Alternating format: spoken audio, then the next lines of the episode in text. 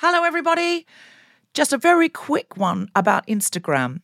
If you're on it, Meta, the parent company, is reducing the number of political posts visible to users on their feed. This is a real thing, not a hoax. So go to your Instagram profile, tap the three horizontal lines in the top right corner to open the Settings tab, scroll down to What You See, click on Content Preferences, open Political Content, and turn on Don't Limit Political Content. That's an option. Otherwise, you won't see almost anything we post because we are deemed political. Please do that now, or you won't even see the posts about our shows, our fun things. So, if you want to see Guilty Feminist content and know when we're coming to a place near you or releasing a new podcast, do it now. Ryan Reynolds here from Mint Mobile. With the price of just about everything going up during inflation, we thought we'd bring our prices down. So to help us, we brought in a reverse auctioneer, which is apparently a thing. Mint Mobile unlimited premium wireless. Ready to get 30, 30, bit to get 30, bit to get 20, 20, 20, bit to get 20, 20, bit to get 15, 15, 15, 15 just 15 bucks a month. So, Give it a try at mintmobile.com slash switch. $45 upfront for three months plus taxes and fees. Promo rate for new customers for limited time. Unlimited more than 40 gigabytes per month. Slows. Full terms at mintmobile.com. Hey, it's Paige DeSorbo from Giggly Squad. High quality fashion without the price tag. Say hello to Quince. I'm snagging high-end essentials like cozy cashmere sweaters, sleek leather jackets, fine jewelry, and so much more. With Quince being 50 to 80% less than similar brands. And they partner with factories that prioritize safe, ethical, and responsible manufacturing. I love that. Luxury quality within reach. Go to quince.com slash style to get free shipping and 365 day returns on your next order. Quince.com slash style. When you make decisions for your company, you look for the no brainers. And if you have a lot of mailing to do, stamps.com is the ultimate no brainer. It streamlines your processes to make your business more efficient, which makes you less busy.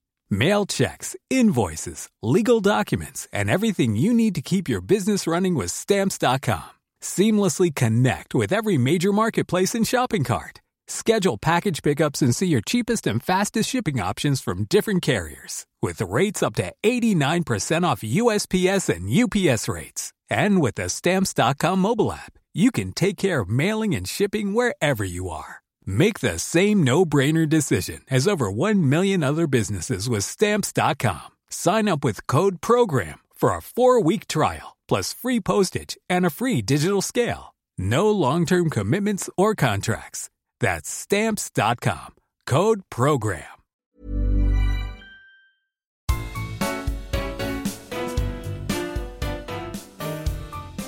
Welcome to This Is How You Do It, the new mashup series from The Guilty Feminist and Media Storm, where we celebrate people making waves in their industries and working towards social justice. I'm Helena Wadia. And I'm Mathilda Mallinson, and we're the hosts of Media Storm, the podcast that hands the mic to people with lived experience and calls out what the mainstream media could be doing better to report on marginalised groups. This week we have some very special guests. You may remember them from our Media Storm Series 1 episode on sex worker rights. If you haven't listened to it yet, just pause this, have a listen, and come back. We'll catch you up here too, though. In the episode, we went to Bristol, where the city centre's strip clubs were under threat and facing closure. After a few years of indecision, public consultations, and, as we heard in our investigation, political motivations, a decision was made on whether or not to ban strip clubs in Bristol. And fittingly, this bonus series is called This Is How You Do It because, well, this is how you do it. Bristol Sex Workers Collective and other groups fought for the sexual entertainment venues to stay open and won. And with us now are three dancers from Bristol Sex Workers Collective. You may remember Amelie and Scarlett from our episode, and joining them is Layla. Hi, everyone. I'm going to introduce you one by one so that listeners can identify your voices. Hi, Amelie. Hello. Scarlett. Hi. And Layla. Hiya. Right, everyone remember those voices. We're uh, really happy to have you guys back. Thank you for being here. Oh, thank you for having us again. Also, I kind of noticed, Amelie, you and I are wearing the same thing. Oh yeah, I'm all about ground pat t-shirt. We didn't get the memo. You didn't get the stripy memo. Well, first of all, I just want to start by asking really How do you feel now the decision has been made to keep the clubs open? I imagine a huge sense of relief. Yeah, I think it's uh yeah, obviously it's, we're massively relieved. We're like we're not losing our jobs. Um but at the same time we're like is it that much of a good news? Because at the at the end of the day, nothing's gotten better. Like this is not an improvement. We've just managed to like avoid a worst case scenario. Um so now for us as like activists and trade unionists, this is when the real work happens. This is when we can try and push for better working conditions in our workplaces. So, will you just fill us in and tell us what Bristol Sex Workers Collective is and what it does and why it's needed? We are um, a grassroots org in that we're completely separate from anyone who could profit from sex workers' labour, so completely separate from managers and owners. Um, in terms of what we do, obviously, right now we've spent a lot of our time and energy has been fighting this nil cap, um, which is a massive shame because we have a lot of members and a lot of amazing projects we want to be able to do in the community. Bristol has a high proportion of students. That's the group that we really want to be supporting, um, running just sort of peer support groups, stuff around sexual health. But so much of our energy has been taken up by this consultation at the moment. And can you tell us what happened in the meeting where the final decision was made? Because I was following along on uh, various Twitter threads and it seemed like high drama. yeah. yeah, it did get quite heated at some Mm. point where a, So- a councillor was being quite supportive and was saying, I feel like some so called feminists try and quiet down the women that they disagree with. Uh, like say that we can't make our own decisions for ourselves. One of them just started shouting across the chamber saying, like, that they never said this, it was outrageous. So it was just like, co- like we're quite coordinated. We just all turned and like shushed her. She didn't like and it. she did not like it and turned around and um flipped off my friend and like mouthed F off. You know, this is reminding me actually because Scarlett, on our episode, you said you have never felt so disrespected than by the people who were opposing you and what you do for a living. Those people say that you're being disrespected at work, but you were saying the only time you've ever felt disrespected in this situation was from those people. There's incidents where you feel disrespected at work by customers, by management, whatever. It's a job. Jobs have shitty aspects. But having to sit there for hours and listen to people argue about why you don't deserve to work, why what every everything you have to say is wrong. When we're giving like emotional arguments about why we need these jobs why we need our livelihood and having people sit there listen to it and then still decide that we're wrong is so horrible. And then for the way that they like into the hostility that was radiating off this this group of people was very clear that they really just don't see us as people. They, the minute they, after a decade of constantly winning nil caps, were clearly losing the most publicized one that's happened in this country today. They just couldn't take that with any grace. You know what, though? You guys have changed plenty of minds, and credit to you because my dad listens to all of our episodes, and he's your quintessential kind of stiff upper lip British bloke. And his favorite episode, and the one that he says changed his mind more than anything, was your episode and the episode on sex worker rights. And on the day of the ruling in Bristol Council, the day that you guys won and the strip clubs were allowed to stay open. I mean, I can I can see why you say that's not a victory. That's just maintaining something you already had. But when that ruling came through, I woke up to a text from my dad being like, "Victory! Have you seen this?" That's so cute. yeah. So you have really changed people's minds.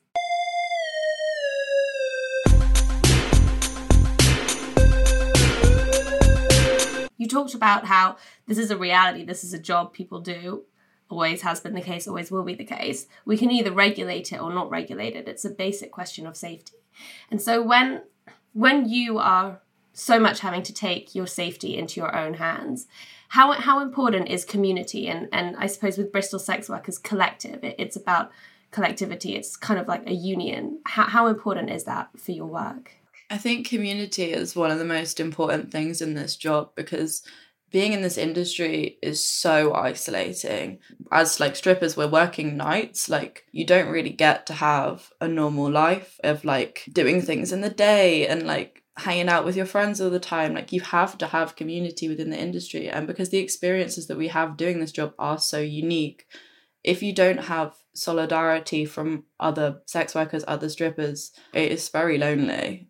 Yeah, I think also because we are such a criminalized industry. I mean, like I I would qualify the current licensing regime for strip clubs in the UK to be partial criminalisation. If we always have to face state violence, the only people we can rely on is each other. We have to have those like mutual aid funds and projects set up there to help each other and support each other. Uh, I mean, this campaign would not have happened should we if we had didn't have each other because it was long it was exhausting even just having that you know little group chat where you can vent and say silly things sometimes that's just what you need when times are tough having that support and having a community that supports you is life changing, um, like financially with your mental health, like your physical health. This group has always like pulled through for each other. But also when things are going well, to be able to, you know, especially last week, to be able to relax, be able to celebrate. Well, you never have to watch what you say with about work. You never have to justify little bits about money or experiences at work.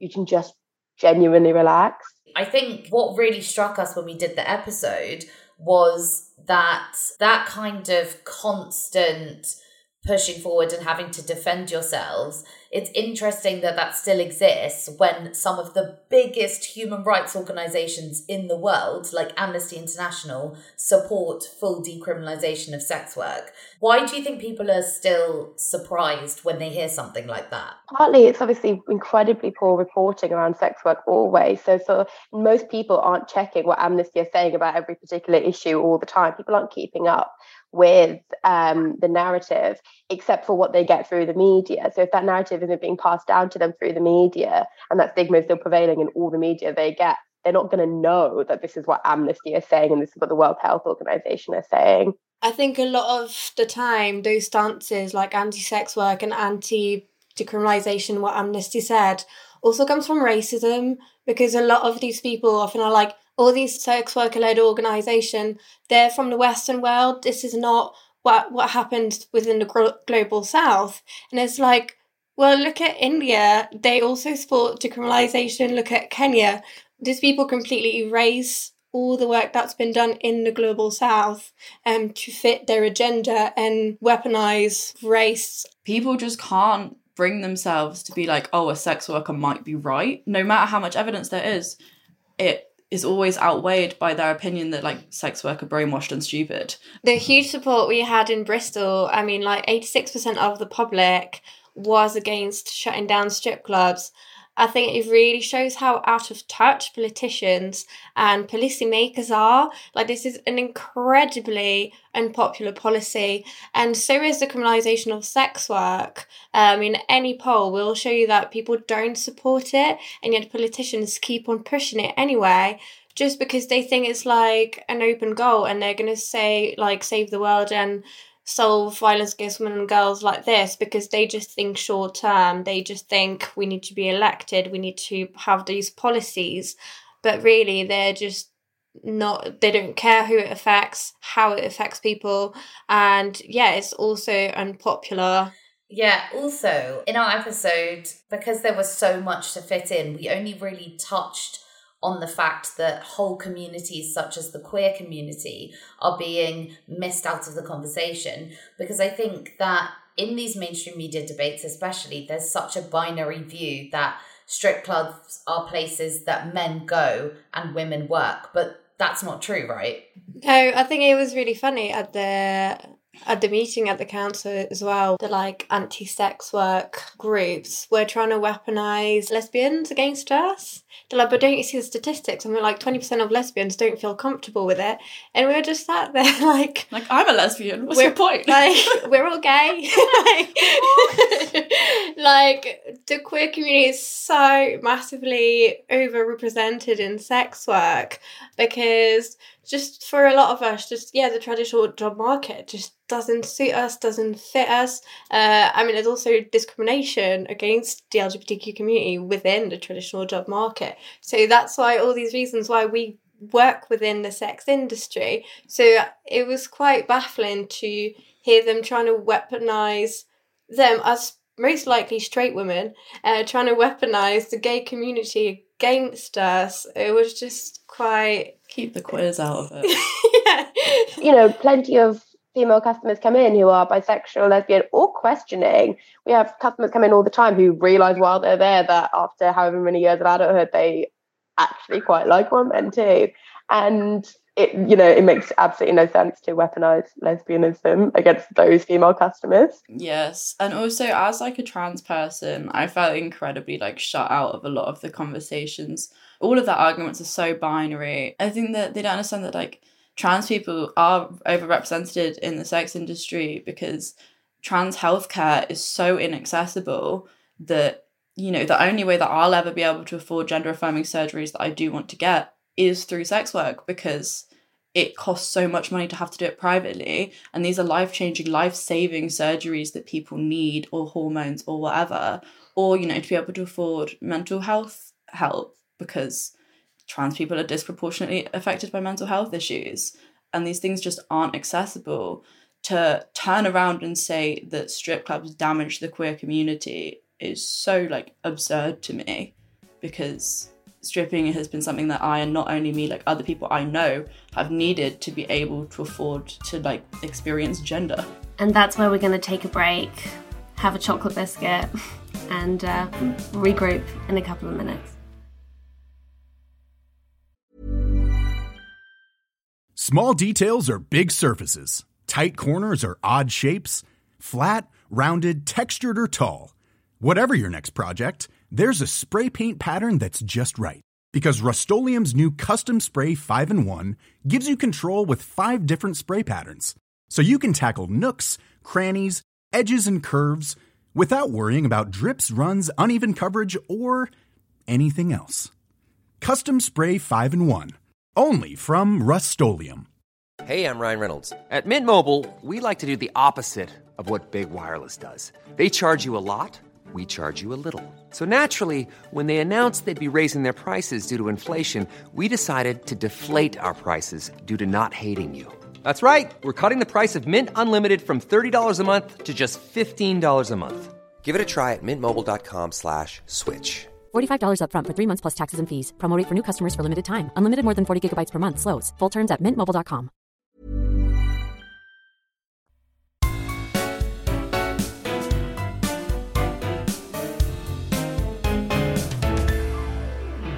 Welcome back. It's genie time, which means that Helena is magically transforming into a beautiful purple genie. I don't know why purple, I just feel like purple's your color. It is. Gala, Amelie, Layla, you guys have one wish. This is a really stingy genie, and the three of you get one wish collectively to change anything you like about the mainstream media and how it reports on the sex industry. I think probably stop framing it as an issue with two sides that should hold the same weight. Because I don't think you can give lived experience and people with facts and research and say that this has the same weight as someone who just doesn't like it. Legacy media needs to melt away. Sometimes what passes for journalism for legacy media in this country is shocking. And we see that with sex work reporting and with all other kinds of reporting being clearly swayed by agendas and biases that are set by the money and relationships that they have behind the scenes. And slowly those um, those legacy media outlets are melting away to give more space to like newer outlets like you guys and through different sort of uh, arenas like podcasts, news sites, and everything. And there are loads more options now for us to have our voices heard. We can't rely on legacy media at all. On that note, what are some of the worst slash funniest headlines you've ever seen about sex work?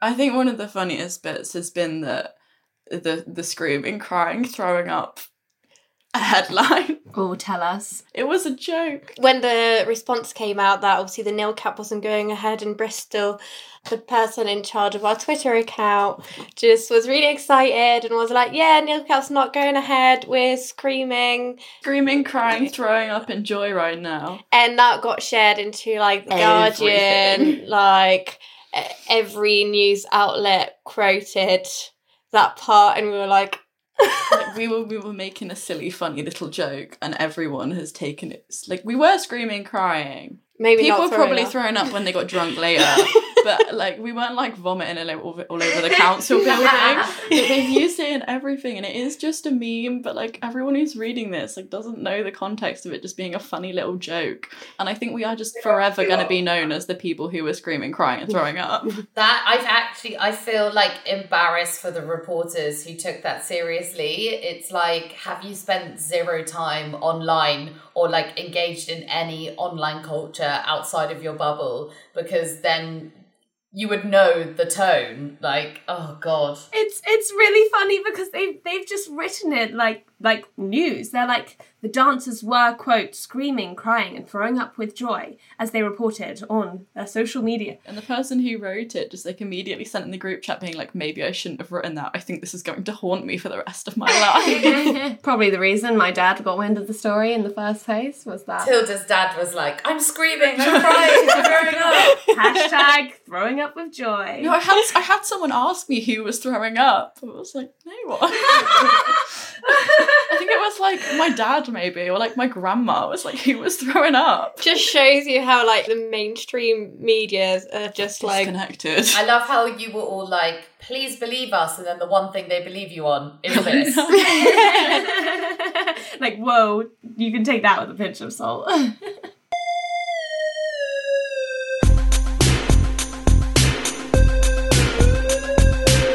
more than any one particular article, they're like there's something really frustrating which you guys would like probably have seen if you when like you do research. If you search literally anything about sex workers, you get just like a, a constant stream of articles. They're basically the exact same article, and it's a story that will be like a tell-all from a sex worker somewhere that is a glamorized picture of how much money she makes doing OnlyFans, porn, selling feet pics, being a dominatrix, being a stripper, occasionally ethical service worker. And it's usually this like incredibly glamorized, incredibly inaccurate and like unattainable level of money. And that is just so that it saturates everything. So if you go on like certain tabloid sites and you search for sex work, I have done, to see if they're saying anything about, I don't know, decriminalization or the current fight against the councils, it's just article after article about empowered women who made seven thousand pounds a month from OnlyFans. Which is the thing that is more dangerous in sex work expansionism. It's not us, it's the tabloids printing things being like, you can make you can buy a house from OnlyFans in a week. That's what's glamorizing the industry. That's that's more dangerous and that's more of the media than, you know, active that's nothing to do with like activist groups. I think in the media, a lot of people now are a bit more like, yes, we should listen to lived experience. We should listen to people who are in the industry. It's like, yes, but you should listen to activists. You should listen to organizers. They do need to be careful about who they actually talk to if someone's making like mad money, they're going to be talking about it. I'm not posting online every time I have a really shit night at work and being like, guess how little money I made. The people who are the loudest are the people who are the minority in like, some people do make insanely good money from certain forms of sex work, but a lot of people really don't. And people need to like, you know, just think about the wider context and like take things with a pinch of salt. That like people can just lie as well. Layla, Amelie, and Scarlett, thank you so much for joining us on This Is How You Do It. Where can people follow you, and do you have anything to plug? You can follow me on Instagram at halfgothgf, goth with a zero, or on Twitter at Cinepixie. You can find me on Twitter at Layla in Bristol. Follow me on Twitter. I am a friend stripper. Follow Bristol Sex Works Collective so you can see more of the work that we do and follow our trade union, United Sex Workers.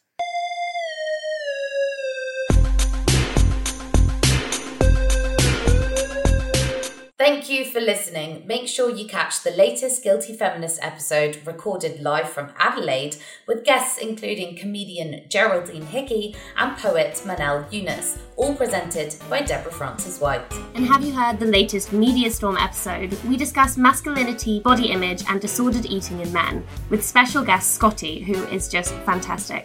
And a new episode of Media Storm will be out next Thursday, looking at the communities on the front lines of climate damage, the corporations causing that damage, and the marketing campaigns concealing it. See you then!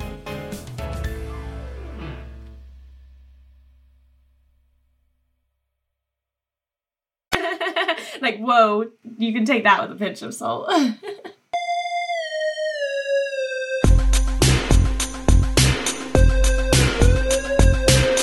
than any one particular article, they're like there's something really frustrating which you guys would like probably have seen if you when like you do research. If you search literally anything about sex workers, you get just like a, a constant stream of articles. They're basically the exact same article, and it's a story that will be like a tell-all from a sex worker somewhere that is a glamorized picture of how much money she makes doing OnlyFans, porn, selling feet pics, being a dominatrix, being a stripper, occasionally ethical service worker. And it's usually this like incredibly glamorized, incredibly inaccurate and like unattainable level of money. And that is just so that it saturates everything. So if you go on like certain tabloid sites and you search for sex work, I have done to see if they're saying anything about, I don't know, decriminalization or the current fight against the councils, it's just article after article about empowered women who made seven thousand pounds a month from OnlyFans. Which is the thing that is more dangerous in sex work expansionism. It's not us, it's the tabloids printing things being like,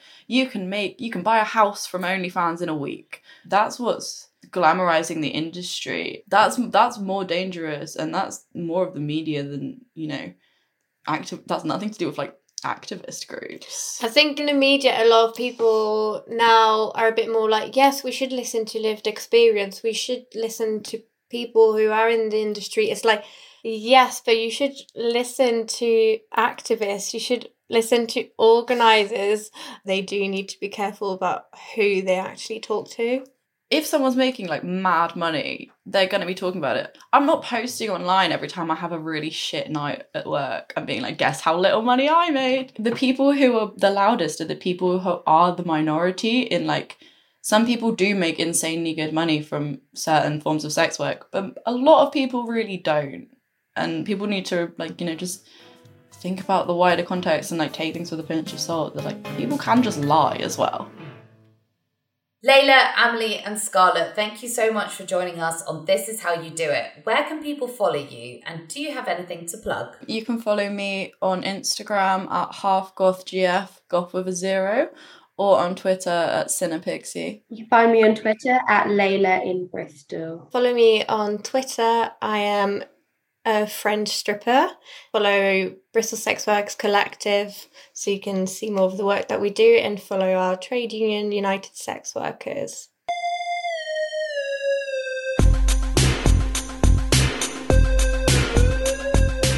Thank you for listening. Make sure you catch the latest Guilty Feminist episode recorded live from Adelaide with guests including comedian Geraldine Hickey and poet Manal Younus, all presented by Deborah Frances-White. And have you heard the latest Media Storm episode? We discuss masculinity, body image, and disordered eating in men with special guest Scotty, who is just fantastic. And a new episode of Media Storm will be out next Thursday, looking at the communities on the front lines of climate damage the corporations causing that damage, and the marketing campaigns concealing it. See you then!